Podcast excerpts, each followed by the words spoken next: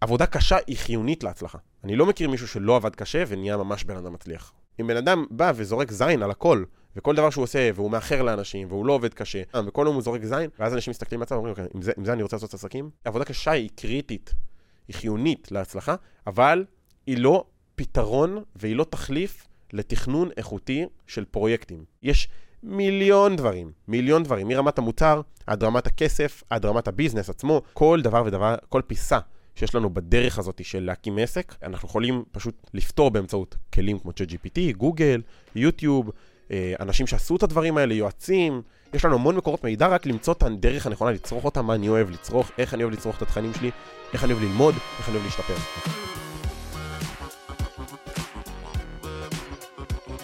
ברוכים הבאים להכל, הפודקאסט שבו נדבר על הכל, אנחנו עם כף, לא עם קוף, אני בן לוי, שורטקאסט נוסף, היום אנחנו נדבר על... יש משפט שאומר, ניתן לפצות על תכנון לקוי באמצעות עבודה קשה. אנחנו נדבר גם על נקודות חשובות, על איך להתמודד עם זה, על איך לזהות את זה, על בתכלס כל מה שצריך כדי להבין מה המשפט הזה אומר בכלל, איך אנחנו מתמודדים עם הסיטואציות האלה ואיך אנחנו מזהים אותם. אני אתחיל מסיפור. אני אתן את זה ממש פרקטי ולא מאוד מאוד כאילו דיפ. בוא ניקח סיטואציה. כמו שאתם יודעים, לי יש עסק של יצירת תוכן, אז כאילו וידאו, סרטונים, עולמות כאלה. עכשיו, בהתחלת הדרך הייתי עושה הרבה פעמים תוכן, נקרא לזה on the go. מה זה אומר on the go? גם עכשיו אני עושה אותו on the go, אבל עכשיו פשוט הפתמתי את הדברים. תכף אני אגיע למה זה אומר. אני רושם לי גם. אז בעיקרון, בהתחלת הדרך היינו, נגיד, לא יושבים, זאת בעיקר הייתה הבעיה, היינו באים נגיד ללקוח, היינו אומרים לו, אנחנו נעשה לך סרטון תדמית, ולסרטון תדמית לא היינו מתכוננים. עכשיו, זה לא היה סרטון תדמית סטנדרטים, זה היה דברים מיוחדים, שהיה לנו איזשהו סגנון מאוד מאוד ספציפי, שזה המון המון עבודה לעשות כל סרטון כזה, והיינו באים לצילומים, בלי לתסרט, בלי לעשות צ'קליסט של רעיונות, בלי להביא רפרנסים, בלי לכתוב תסריט, בלי כל העבודה המקדימה, התכנון החשוב. היינו פשוט באים ליום צילום, מצלמים מלא, נגיד סרטון של דקה אמור לצאת, מצלמים 3 שעות של חומרים, ואז בעריכה הייתי עובד מאוד מאוד קשה, כי גם הייתי עובד יותר קשה בצילום, גם הייתי עובד יותר קשה בעריכה, גם הייתי עובד יותר קשה מול הלקוח, כי הוא לא ידע מה הולך לקבל, אז יש הרבה יותר תיקונים. והיה רצף של אירועים שגורמים בעצם לכל התהליך להיות יותר קשה, כי לא תיקוננו כמו שצריך. אז באמת הסיטואציה של תכנון לקוי, באמת ניתן לפצות עליו בעבודה קשה, זאת אומרת, עד איזושהי תקרה כלשהי, זה חשוב להגיד את זה. אפשר לסדר, נקרא לזה, תכנון לקוי עם עבודה קשה, עד איזושהי תקרה. מה זה אומר עד איזושהי תקרה? זה אומר שבאיזשהו שלב, גם אם תעבוד מאוד מאוד קשה בעריכה, יש דברים שלא תוכל לסדר אותם. אם הלקוח דמיין שהוא הולך לקבל סרטון שלו על מטוס, ובפועל הוא קיבל סרטון שלו בסירה, זה פער שהוא בלתי ניתן לגישור. אוקיי? לא משנה מה תעשה בעריכה. יש פערים שהם אקוטיים, זו דוגמה מאוד מאוד רחוקה מה שנתתי עכשיו, אבל פערים שהם אקוטיים והם בלתי ניתנים לגישור, לא משנה כמה עבודה תעשו, אלא אם כן זה לעשות מחדש. איבדנו את כל הפואנטה, שם אתה תתכנן כבר מחדש, לעשות סרטון, לסיים אותו, לצלם אותו מחדש, מבחינתי זה תכנון. כל הסרטון הראשון היה תכנון, והוא גם לא באמת תכנון, הוא רק טסט. יכול להיות שגם הסרטון הבא לא יהיה על מטוס, יכול להיות שהוא יהיה במקום בסירת מנוע, הוא יהיה ביחטה, כן? צריך לדייק מאוד את הדברים. קחו את זה לעסק שלכם, אז יכול להיות כל דבר שאתם עושים, תחשבו איפה אתם יכולים לתכנן דברים מראש, איך אתם יכולים למנע מסיטואציות רעות מראש, ובעצם זה התכנון שאנחנו מדברים עליו. אז באמת, על זה אנחנו נדבר הפרק, על תכנון לקוי, על איך להתמודד איתו, על איך לא להתעקע בתקרות זכוכית כאלה בעסק שלכם, בחיים האישיים שלכם, אגב, זה בכל דבר בחיים, זאת אומרת, זה יכול להיות גם דיברתי אז, והיה פרק על לעבור לגור לבד, אז איך להתכונן לגור לבד? האם אני אפקטיבי בהחלטות שלי? האם אני מתכונן לדברים האלה בצורה נכונה? האם אני מבין מה המשמעויות של הדברים? האם נכנסתי? האם חשבתי מה המשמעות של לעבור לגור לבד? אני צריך לנקות לבד, אני צריך להכין אוכל לבד, אני צריך לעשות דברים, כסף, יש פה המון המון המון דברים והמון פרמטרים שצריך להתייחס אליהם, שכמובן שאפשר לחשוב עליהם מראש, אוקיי? אני יכול גם פשוט לעבור, ואז להיבלה לתוך הלופ, אבל הרבה יותר נכון לשבת שעה, שעתיים, לתכנן מה אני רוצה לעשות, איך הלוז שלי ייראה, איך אני מנהל את האוכל בבית, את הקניות, את הדברים, אני ממש שמתי לי בלוז דברים לפני שעברתי. אתם עוברים לגור עם הבת זוג? תקבע לך מראש מה אתה רוצה שיהיה, זמן איתה לבד, זמן איתה, זמן לבד, דברים שחשוב לך בבית, תתכנן איך אתה רוצה שהחיים שלך ייראו, איך את רוצה שהחיים שלך יראו. שוב, גם בעסקים, גם בחיים אישיים. אז באמת אנחנו מגיעים לאיזושהי הבנה, שבוא נגיד, אתה יכול לבוא, את יכולה לבוא, ופשוט לקפוץ למים העמוקים, לזרוק על עצמך, על עצמך, את נסיבות העולם, עם איזושהי מטרה כללית כזאת, מאוד לא ברורה, מאוד לא קליר, מאוד לא צלולה, נקרא לה ככה. אבל מהצד השני אפשר לבוא, לעשות רגע פול לכל האבק, לשאול את השאלות, לחשוב על הדברים, לפנות את האבק, ולהסתכל על הנוף בעיניים נקיות וברורות, וגם אם נשאר ענן פה, ענן שם, אז זה הרבה יותר טוב מאשר לקפוץ למים, כשאתה לא רואה מטר קדימה. שיש לך ערפל 20 סנטים קדימה, ערפל. סבבה? באמת יש אין ספור מחקרים ודברים שמדברים על תכנון ועל איך להתכונן לדברים ותוכניות עסקיות ותוכניות אימונים וכל דבר בחיים שלכם שאתם רוצים לעשות אותו ואתם תלכו לאיזשהו מישהו שיתכנן, בין אם זה יועץ עסקי, בין אם זה יועץ תזונה, בין אם זה יועץ אסטרטגיה ותוכן. בכל עולם יש יועץ. היועץ הזה תפקידו לעזור לכם עם השאלות, לעזור לכם לפנות את העשן בצורה יותר טובה, וכמובן שאתם יכולים לעשות את זה גם לבד, באמצעות המון המון דברים. יש לנו כלים כמו ChatGPT לשם הדוגמה, שאני משתמש בו הרבה, אמרתי שאני רושם לעצמי קודם משהו, הדבר הזה היה, אני עדיין עושה תוכן בצורה מאוד מאוד מאוד על הדרך, אבל זה כי אימצתי לעצמי כלים שנותנים לי את היכולת להתעסק בלכתוב פרק ב-20 שניות, במקום בלשבת שעתיים ישיבת קריאיטיב, לכתוב נקודות. אז באתי לפה לפני הפרק, תוך כדי שאור עזר לי לסדר את הסטאפ של הפודקאסט, אני שואל אותו, תגיד, יש לך רעיונות לפודקאסטים? ואז הוא אומר לי איזה רעיון 2 שאלו לו, ואז אמרתי, טוב, זה נשמע כיוון, אוקיי, בום, טק, טק, טק, ChatGPT, תביא רעיונות בסגנון הזה, זה רק כמה רעיונות, אמרתי, מגניב, זה נשמע טוב, תרשום לי תוכן על זה. ואז הוא רושם לי, ממש. כאילו הייתי, אני לא יודע, אני כאילו לא רוצה להראות את זה, סודות המקצוע. סתם, אני צוחק. אבל באמת, הם יכולים להתכונן לדברים בצורה יותר טובה. אני ממש אוהב את GPT לדברים האלה, ממש, הוא שינה לי את החיים קצה לקצה. אפילו ברמה שאתה רוצה לעבור לגורים עם הבת זוג, שאלת את GPT, על איזה דברים אנחנו צריכים לדבר לקראת המעבר? איפה אנחנו צריכים לעשות תיאום ציפיות? באיזה דברים יש מקום לפלטות? איך אני יכול להתכונן למעבר הזה בצורה טובה? מה הדברים שצריך, שה-household, כאילו שמשק בית, צריך כדי לתפקד בצורה ראויה ומכובדת. והוא רושם לך רשימה של משימות, ואתה פשוט מתחילה לשאול את עצמך שאלות. האם אני יודעת שאני יודעת לעשות 1, 2, 3? האם יודעת לעשות? בקיצור, ואז יש לנו פשוט בעיות, וצריך למצוא להם פתרונות. אז באמת אותי זה פגש הרבה פעמים בעולם העסקים ספציפית. את העסק הזה אמרתי לכם, התחלתי בלי שום תכנון, את פרספקטיבה כמובן. התחלתי אותו בלי שום תכנון, והיה לנו המון המון המון המון איטרציות ו... איטרציות זה כמו סבבי תיקונים, נקרא להם ככה. זה המון פינג פונגים עם עצמנו, מה אנחנו עושים טוב, מה אנחנו עושים לא טוב, איך אנחנו מתכננים יותר טוב, מה אנחנו נעשות פה, מה אנחנו נעשות שם, כשזה דברים שאנחנו נחשוב עליהם מראש. מה המוצרים שאנחנו מציעים, מה המודל העסקי שלנו, איך אנחנו גורמים ללקוחות להיות ריטיינרים, מי הקהל שלנו, מה אנחנו מוכרים לו, מה הכאבים שלו, מה הצרכים שלו, איך אנחנו פותרים לו את הצורך הזה, מה המוצרים שאנחנו מוציאים לאותם צרכים ספציפיים, איך אנחנו עוקדים את כל הדבר הזה במודלים תשלומיים, איך אנחנו מייעלים את השיטת תשלומים שלנו, איך אנחנו מנהלים את הכסף שלנו, איך אנחנו עושים כל דבר בשרשרת בצורה יותר טובה. יש מיליון דברים, מרמת המוצר, עד רמת הכסף, עד רמת הביזנס עצמו, עד רמת לא יודע, עובדים איך אני מנהל אותם, שירות לקוחות איך אני מנהל, כל דבר ודבר, כל פיסה שיש לנו בדרך הזאת של להקים עסק, אנחנו יכולים פשוט לפתור באמצעות כלים כמו ChatGPT, גוגל, יוטיוב, אנשים שעשו את הדברים האלה, יועצים, יש לנו המון מקורות מידע, רק למצוא את הדרך הנכונה, לצרוך אותה, מה אני אוהב לצרוך, איך אני אוהב לצרוך את התכנים שלי, איך אני אוהב ללמוד, איך אני אוהב להשתפר. שוב, אמרתי, זה לעסקים, וזה גם לחיים אישיים. בא לי לעשות תוכנית, בא לי להפוך להיות, סתם לי יש יעד להיות אל יווני. גופנית, פיזית, אני רוצה לראות כמו אל יווני. אני יכול ללכת ליועץ כושר תזונה, אני יכול ללכת לבן אדם שעשה את זה פשוט, הוא לא חייב להיות בכלל יועץ מקצועי, אני יכול ללכת ל-ChatGPT שיבנה לי תוכנית כושר ואימונים, כמובן אני צריך למצוא את הפורמט שיביא אותי למקום הזה בצורה הכי טובה, שאני הכי אוהב ומתחבר אליו, שאני סומך עליו, כמובן, שמתאים לצרכים שלי מבחינה כלכלית, שמתאים לצרכים שלי מבחינת אורח חיים, כל הפרמטרים שחשובים לבדוק, לי אינדיבידואלית, אני צריך לעשות צ'קליסט של 1, 2, 3, 4, 5, והתכנון הזה ימנע 5 שנים של לפצח את זה לבד. אני יכול פשוט להתאמן ולבדוק מה עובד לי, חודש אני אוכל ככה, חודש אני טבעוני, חודש אני צמחוני, חודש אני אוכל רק שומן, חודש אני אוכל רק חלבון, ולראות איך הגוף שלי מגיב לדברים, אולי אני אעשה נזק, אולי אני לא אעשה נזק, זה כנראה לא הדבר הכי חם לעשות, אתם מסכימים איתי? אני מניח שכולכם אמרתם בלב כן. ואם מישהו אמר לא, אז חבל.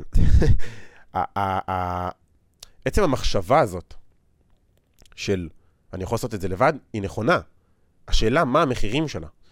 וזה באמת העבודה הקשה הזאת, שהיא כמובן יכולה לפצות על תכנון לקוי, כמובן.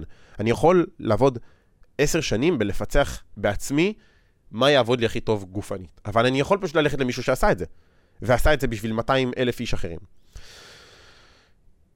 אז באמת, יש לנו סיכון אחד גדול וממש ממש משמעותי בכל הבעיה הזאת, של עבודה קשה אל מול תכלול יעיל, שזה שחיקה ותסכול ועייפות מהעשייה.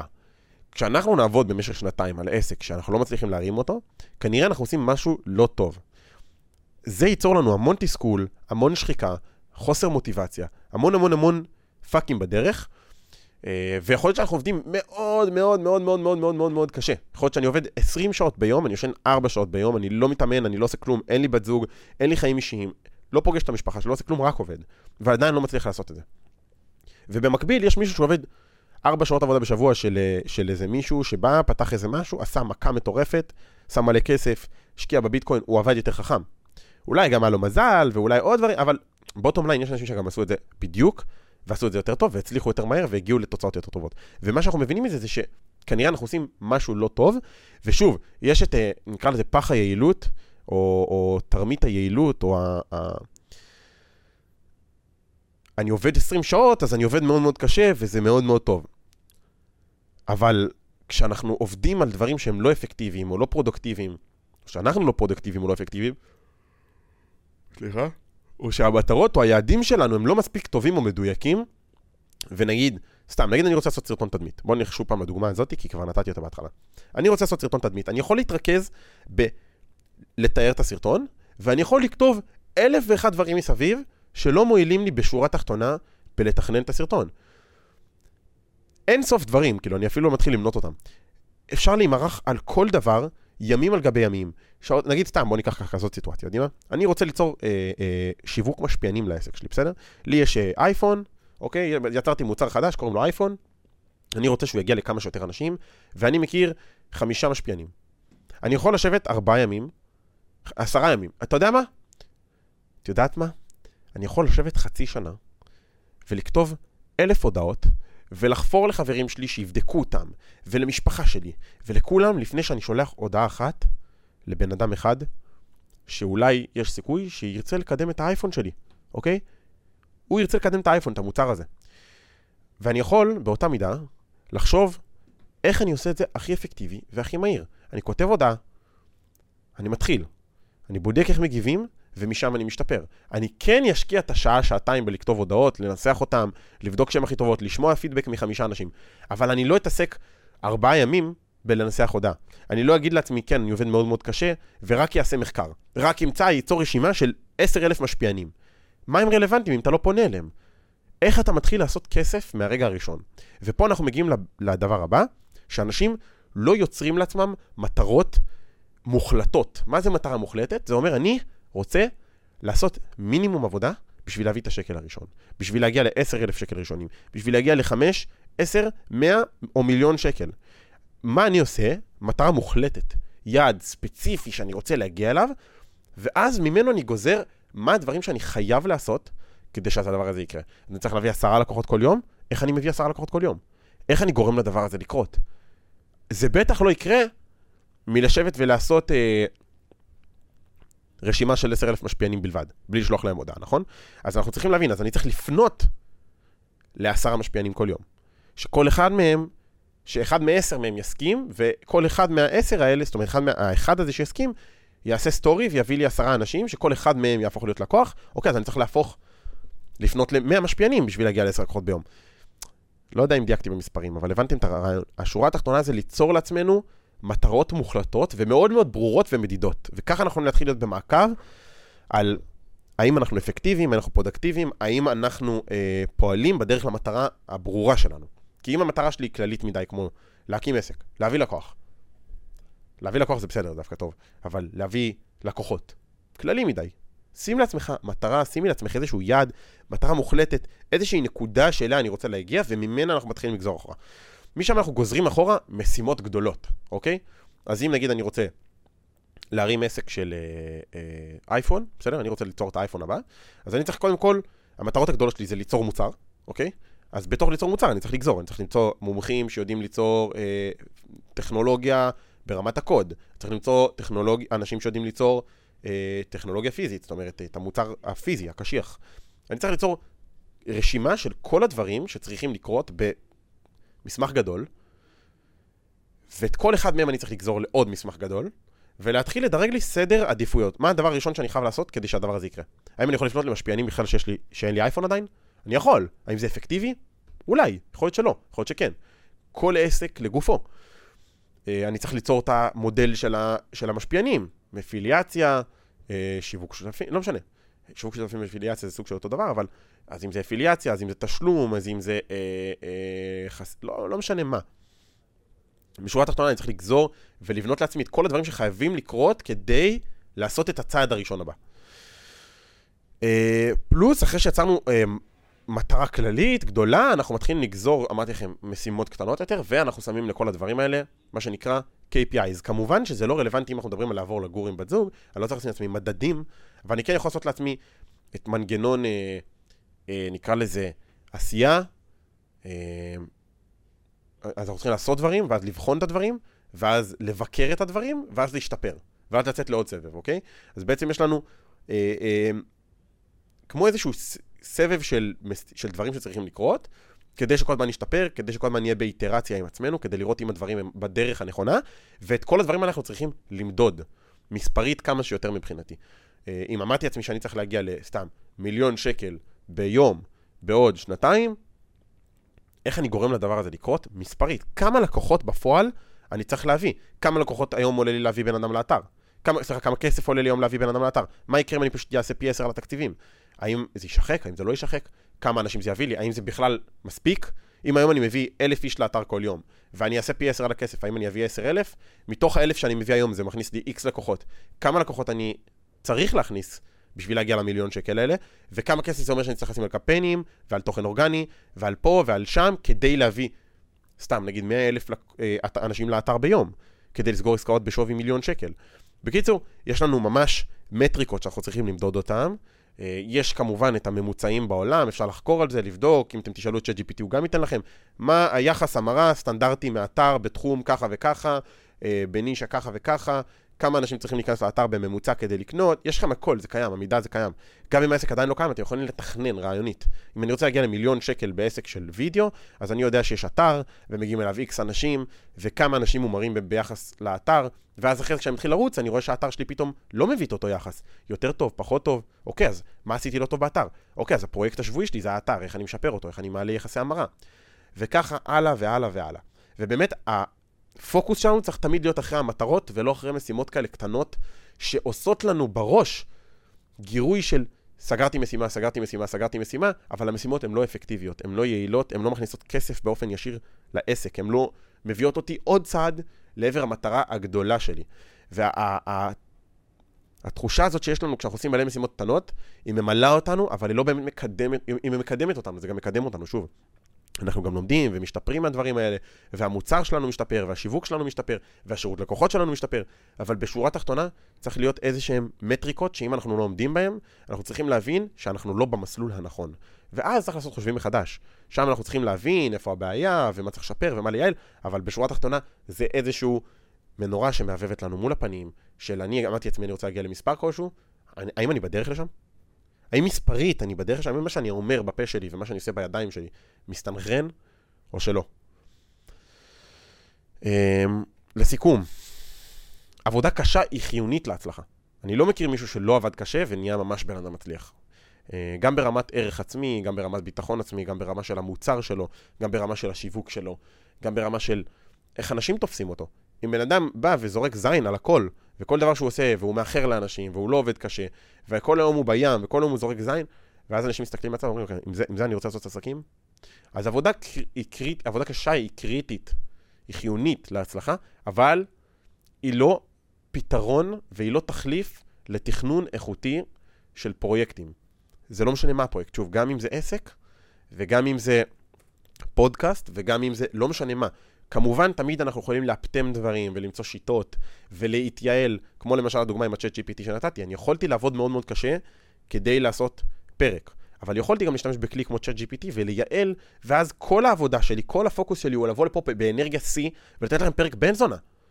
וכשאני יודע שכל האנרגיה שלי לדבר הזה, אז אני מאפתם כמה שיותר דברים, אני יודע שאני יודע לאלתר בן זונה בפרקים, ומספיק לי רשימה של 10 נושאים שהוא כתב לי פה ה-GPT, וזה מספיק לי כדי להחזיק פרק ברמה גבוהה, אני יודע שהוא יהיה טוב. אם הייתי מרגיש שהוא לא יהיה טוב, ושהוא לא יעשה את העבודה, אז לא הייתי עושה את השיטה הזאת, היא לא הייתה עובדת לי. ולפני GPT לא הייתי עושה את זה, הייתי עושה את זה ביד. הרבה פעמים גם כן, סתם הייתי בא ומאלתר, אבל שוב, זה up to היכולות הנוכחיות שלי כבן אדם, יודעתי שיכולתי לעשות את זה. ובאמת, השקעת זמן בתכנון יכולה לחסוך לנו המון עבודה קשה. המון עבודה קשה, המון תסכול, המון תחושות שליליות, המון תסכול מהסובבים אותנו, המון חוסר הלימה בין מה שאנחנו אומרים למה שאנחנו עושים. היום, כמה אנשים אתם מכירים שהם עובדים מאוד קשה, אומרים, כן, אני פה, אני שם, אני טה, אבל המציאות מדברת אחרת. המציאות פשוט מדברת אחרת, זה נראה שונה לחלוטין, הבן אדם אומר X, ובפועל החיים הם Y. זהו, זה הפרק שלנו להיום. מקווה שלמדתם משהו, שקיבלתם קצת ערך. תנסו להיות מאוד אובייקטיביים, תנסו כמה שזה קשה, אני יודע שזה קשה לשים מדדים ומספרים ויעדים ומטרות, אבל אתם צריכים ממש לעשות את זה הכי פרקטי שאפשר. תנסו לחשוב בידיים שלכם איך אתם גורמים לדברים לקרות. אם אני רוצה להגיע ל10 לקוחות כל יום, תבין היום כמה לקוחות אתה מביא ביום ממוצע, איך אתה מביא אותם, איך אני יכול להביא לקוחות חדשים. תתייעץ עם אנשים, תתייעץ עם מומחים, תחשוב איך אתה משווק עוד. האם המוצר שלי מספיק טוב? אם אני צריך לשפר אותו, איפה אני יכול לעשות את זה? אני אקח את זה לספציפית כסף, כי כסף זה המטרה הכי טובה שאפשר לשים, כאילו ברמת מדידות. אם אני רוצה להגיע ל10 לקוחות ביום, ונגיד סתם מספר, נזרוק סתם 100,000 שקל ביום, מחזור. ואני יודע שהיום אני מביא חצי מזה, סבבה? ואז אני אומר לעצמי, אוקיי, אני רוצה להביא, היום אני מביא 50,000 ביום, 5 לקוחות, ה-50,000 האלה, אני מביא אותם בדרכים. יש לי אתר, יש לי פה לאוזן, יש לי שיווק באינסטגרם, יש לי שיווק בטיקטוק. סך כל הדברים מביאים לי היום 5 לקוחות. אז אני אתחיל לבדוק מה מביא לי את ה5 לקוחות האלה. איזה רעיונות חדשים יש לי? כמה לקוחות אני חושב שהם יביאו לי? אולי לפי סטטיסטיקות קיימות בעולם, אם מישהו אחר עשה את זה ויש את זה באינטרנט, אולי לפי אנשים שעשו את זה שאני מכיר, אולי לפי נתונים קיימים, מערכות, תמצאו את הדרך להעריך את זה, ואז תבינו, אוקיי, אז היום אני מביא 5 לקוחות, אחד מגיע מהאתר, אחד מגיע מהטיקטוק, אחד מהאינסטגרם, אחד מהפודקאסט, אחד מהסטורי. נגיד, המספרים הם רק לשם דוגמה, מן הסתם זה לא המספרים. אוקיי, אם אני עושה פי 2 סטורי, אם אני עושה פי 2 פודקאסט, אם אני עושה פי 2 אתר, קידום אורגני, קידום ממומן, אם אני פתאום מביא משפיעניות שלא עבדתי איתם, אם אני פתאום עושה זה, כמה לקוחות זה יביא לי? שימו את המספר. שימו את המספר, שימו את המטריקה הזאת שתוכלו למדוד את עצמכם. ואז סוף יום שאתם תסתכלו, מה עשיתי היום? כל יום התעסקתי במה? במה? תסתכל אחורה, ומה עשיתי? איפה המאמץ שעשיתי כלפי להביא את המשפיעניות האלה? איפה המאמץ שעשיתי כדי להגדיל קמפיינים? דיברתי עם הקמפיין, אמרתי לו, תגדיל תקציב? עשיתי את זה או לא? כי זה מה שיביא לי את העוד לקוח. לא לנהל את הלוז, לעשות פה, לעשות שם, לצלם פה, לעשות שם, לעשות סיבוב, להיפגש פגישות. איפה המדדים שלכם נמצאים בכל זמן ביום? תודה רבה לכם שהזנתם. אני חותך חד. תודה שהזנתם. מקווה שהפרק הזה נתן לכם ככה נקודות ומחשבות והסתכלות קצת שונה. אם יש לכם עוד רעיונות לפרקים שאתם רוצים שנדבר עליהם, נקודות שאתם מרגישים תקועים בהם, דברים שאתם לא בטוחים איך לעשות. משהו בפרק הזה שאהבתם, משהו בפרק הזה שלא אהבתם. אני עדיין עם הקונספט של ה-ChatGPT שהוא כותב לי בבולטים, שהתחלתי לפני 3-4 פרקים. רוצה עדיין לשמוע, מה דעתכם על זה? קיבלתי כמה הודעות, כמה עשרות, לא מספיק. יש פה אלפי אנשים שמאזינים, שלחו לי הודעה, אני רוצה לשמוע אתכם, אני משקיע המון כסף וזמן ואנרגיה בפודקאסט הזה, בא לי לשמוע אתכם, בא לי לדעת אם אהבתם את הפרק, אם לא אהבתם את הפרק, יותר אהבתם את הפרקים שלי פעם, של הפרי סטייל, יותר אוהבים את הפרקים עכשיו, שהם יותר פרקטיים ויותר משימתיים. מה אהבתם, מה לא אהבתם, תנו לי להרגיש את הקהל כדי שיהיה לנו איטרציה משותפת, כי אני יכול לעשות מה שבזין שלי, ואני יודע שאתם אוהבים את זה, אבל אני רוצה שתאהבו את זה יותר. תמיד אפשר להשתפר, תמיד אפשר לייעל, והמטרה שלי היא באמת שהפודקאסט הזה יעזור לכמה שיותר אנשים, להגיע ליותר כסף, יותר הצלחה, יותר עושר, יותר כל דבר בחיים שלכם. אני רוצה שתהיו פשוט הכל יותר. כל מה שאתם עושים יותר. כל מה שחיובי, לא יותר דיכאון. ואני לא אוכל לעשות את זה בלי פידבק מהקהל. אני לא אוכל להשתפר בלי לדעת מה אתם אהבתם ומה לקחתם ומה לא לקחתם. אז אני אשמח שכל אחד מכם ישלח לי אפילו משהו אחד שלקחתם מהפרק הזה, משהו אחד שאהבתם, משהו אחד שלא אהבתם, בעיקר מה שלא אהבתם. אולי זה מה שילמד אותי דברים חדשים. תודה רבה לכם שהאזנתם. אתם מוזמנים, יותר מוזמנים, לדרג אותי פה 5 כוכבים בספוטיפיי, באפל פודקאסט, איפה שאתם מאזינים, לייק ביוטיוב, לא משנה מה זה. זה לוקח לכם בדיוק שנייה, ולי זה מאוד מאוד משמעותי בתוך הסתכלות של פודקאסט לאורך שנים. אני יודע שיש פה אלפי אנשים, אם כל אחד מכם ישים את ה2 שניות האלה כדי לעשות רגע הקודם, לתת 5 כוכבים, לי זה יעשה המון. האימפקט שזה יעשה על הפודקאסט הוא דרמטי, ואני משקיע באמת באמת המון אנרגיה בדבר הזה. זה יעזור לי מאוד. תודה רבה לכם, ניפגש בפרק הבא.